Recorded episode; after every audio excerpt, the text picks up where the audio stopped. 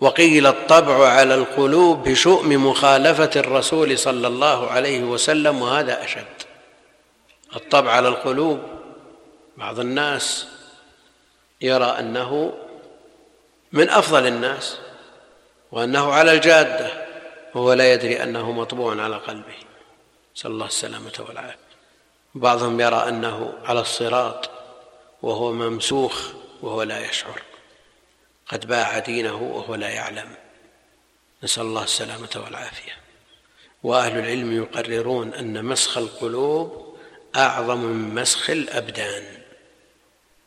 مسخ القلوب أعظم من مسخ الأبدان.